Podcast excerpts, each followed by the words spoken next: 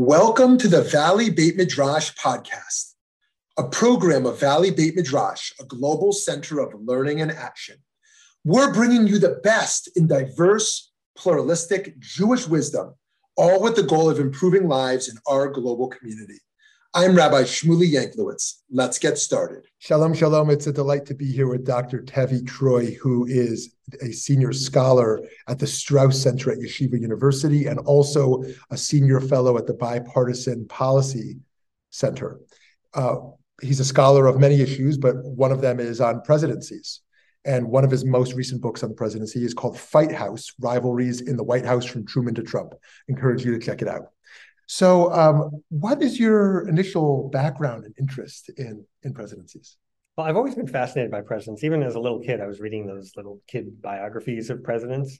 And I went to graduate school and I got a PhD from the University of Texas at Austin, where I studied the presidency. And I studied with a woman named Elspeth Rostow, who was the wife of Walt Rostow, who was the national security advisor to both Johnson and Kennedy. So she gave me a real up-close look at the presidency. And I wrote my dissertation on an issue related to the presidency about intellectuals who worked in the White House. When I finished graduate school, I moved to Washington. And while I was in Washington, I had the honor of a lifetime to work in the White House for George W. Bush. I worked there for 5 years in a number of different jobs, including I was liaison to the Jewish community, which was very meaningful and special to me. And that's how I met my good friend, Rabbi David Saperstein. I also was the senior domestic. I think he was the first, by the way, to have a Hanukkah gathering, right? He had a Hanukkah gathering in the White House, and the White House residence, and after there was one mix-up one year where some of the food was kosher and some wasn't. Right. Mrs. Bush decreed that all the food would be kosher at every one of the Hanukkah parties, and thus it has been so ever since. Okay. And so I worked in the White House. I was also the deputy domestic policy advisor, so I had a number of policy roles, and then I ended up as the deputy secretary of Health and Human Services. I had to leave the White House for that, but it was still a very potent role with a lot of importance. I can do a lot of good for America, but also for the Jewish community. So I took those two, that combination of having worked in the White House at a very senior level, but also having a PhD expertise in studying the presidency, going into presidential archives, reading memos where I'd seen the handwritten notes of Richard Nixon and LBJ, which was really a fascinating thing. And I decided to combine the two in my post-government career. And I've written multiple books on the presidencies, and I write frequently on the presidency for the Wall Street Journal. I'm quoted in the New York Times about the presidency. So somebody has a question about the presidency, they often go to me. What is it you're most interested in studying within the presidency? And what are some of the more interesting insights that have emerged for you from looking at that at the last few decades? So the number one thing that really grasped me is leadership. How presidents use their leadership abilities to bring the country around. Because look, we're a very divided country. There's a lot of controversy. Some people agree on this, some people don't agree on that. And to get people to go along and do things they may not want to do requires leadership. I actually have started my own leadership training course based on my knowledge of the presidency. I call it 1600 Lessons. I teach companies how the model of presidents can teach you about leadership. And so in this, I do a number of modules. One is on how to build a cohesive team, because the presidents bring together a team of 2,000 to 4,000 people who'd never worked together before. They have to administer a 2 million person government, and they've got to do it under a microscope. And as you can imagine, there's a lot of type A personalities, a lot of disagreements on policy, but the president's got to get them all on board. How do you do that? I've also studied disasters, and there have been, unfortunately, many, many disasters that presidents have had to deal with, weather-related, terrorist-related, economic disasters, how presidents deal with those disasters, how they step up in moments of crisis. That's another thing I focus on in my training, but it's also the subject of a book I wrote, Shall We Wake the President? And it's 200 years of disaster management from the White House. What would you point to as one of the more inspiring leadership moments of a president at coordinating that staff? And what would you point to as kind of an epic failure within that regard? Yeah, it's a really good question. I think the best thing to do when it comes to a disaster is prevent it before it happens.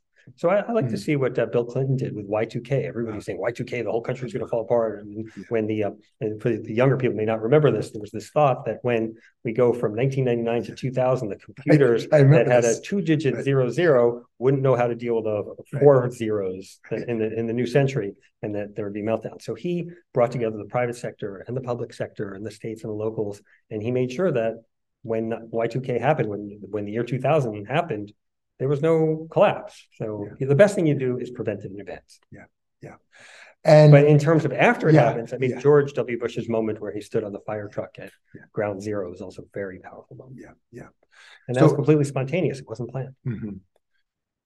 So in regards to American presidents' relationships to Israel, has that been relatively consistent? What have been some of the norms and some of the divergences there? Well, one thing I found in my study is that there's often disagreement within the White House staff and within the administration on what to do. Going back to Harry Truman's recognition of Israel, there was a knockdown, drag-out meeting in the White House where George Marshall, who was the Secretary of State and someone who Truman revered more than anyone else in public life, he was adamantly opposed to recognizing Israel. At the same time, there was a guy named Clark Clifford, who at the time was a junior White House aide. He later became a much more senior person, became Secretary of Defense. But at the time, he was junior, and he made the case for recognizing Israel. And they had this very intense argument in front of Truman. Truman sides with Clifford, recognizes Israel, something we should all be grateful for. But Clifford, so mad. I mean, well, Clifford was mad at Marshall, but Marshall was so mad that he never again spoke to Clifford for the rest of Clifford's life. Wow. So these internal disagreements can be very serious. In the 1967 war, Lyndon Johnson's State Department put out what I think was a very disturbing statement at the onset of the war, saying that the U.S. will be neutral in thought and deed. And there were a lot of White House aides who were very upset at the statement, and they really hammered Johnson that the statement was not sitting well. And Johnson kind of turned around and became more pro-Israel over the course of the Six-Day War, in part because of that pressure from White House aides. And then another famous one is 1973, the Yom Kippur War. And Nixon wants to send arms to Israel. Israel's imperiled. There's a very, very dangerous situation. And there are internal forces within the bureaucracy that are slowing down the distribution of aid to Israel. And Nixon bangs on the table and he says, send everything we have. And he demands that they start sending in. Operation Nickel Glass is the operation that sent all these planes to Israel with desperately needed armaments. And Israel was able to turn around the tide of that terrible, terrible war. Wow. Last question for you. I know you like to look at the past, but we'll look to the future a little bit as well. The upcoming presidential debates, what do you see as the issues regarding Israel, given how much is going on with Israel right now, that will be some of the most contentious points of debate in the primaries and in the general election? Well, first, I've also studied presidential debates. Since you mentioned debates, my number one wish is that we have them. Right. So we've already seen in this cycle that Donald Trump has not shown up to the Republican debates, which is very disturbing. And in the last cycle with Biden-Trump, one of the debates got canceled. I don't know that they'll have any if it's the two of them. Now, I hope it's neither of them, frankly, and I hope we have two younger candidates because that's what we need in American leadership. But I really hope that we continue the debates because it's an important American tradition. In terms of Israel, there has been a lot of support for Israel. I'm sorry that it was a horrific terrorist slaughter that made people come out in favor of Israel. And there was a period in the 1990s where we had a bipartisan pro-Israel consensus. Maybe if you're trying to find the good that can emerge out of the bad, maybe we can return to that bipartisan pro-Israel consensus that we haven't seen in a number of years. Yeah. Thank you very much, friends. Make sure to check out Fight House, Rivalry in the White House from Truman to Trump. Dr. Tevi Troy, thank you so much. Thank you. Thanks for joining us for this episode of the Valley Beit Midrash podcast. Remember that you can join our email list at valleybeitmidrash.org to stay up to date on new programs, learning opportunities, and more ways to stay connected. If you enjoyed learning with us today, support our work by making a donation at valleybeitmidrash.org/donate. Join us next time as we continue to work together to build a better world. Thanks for listening.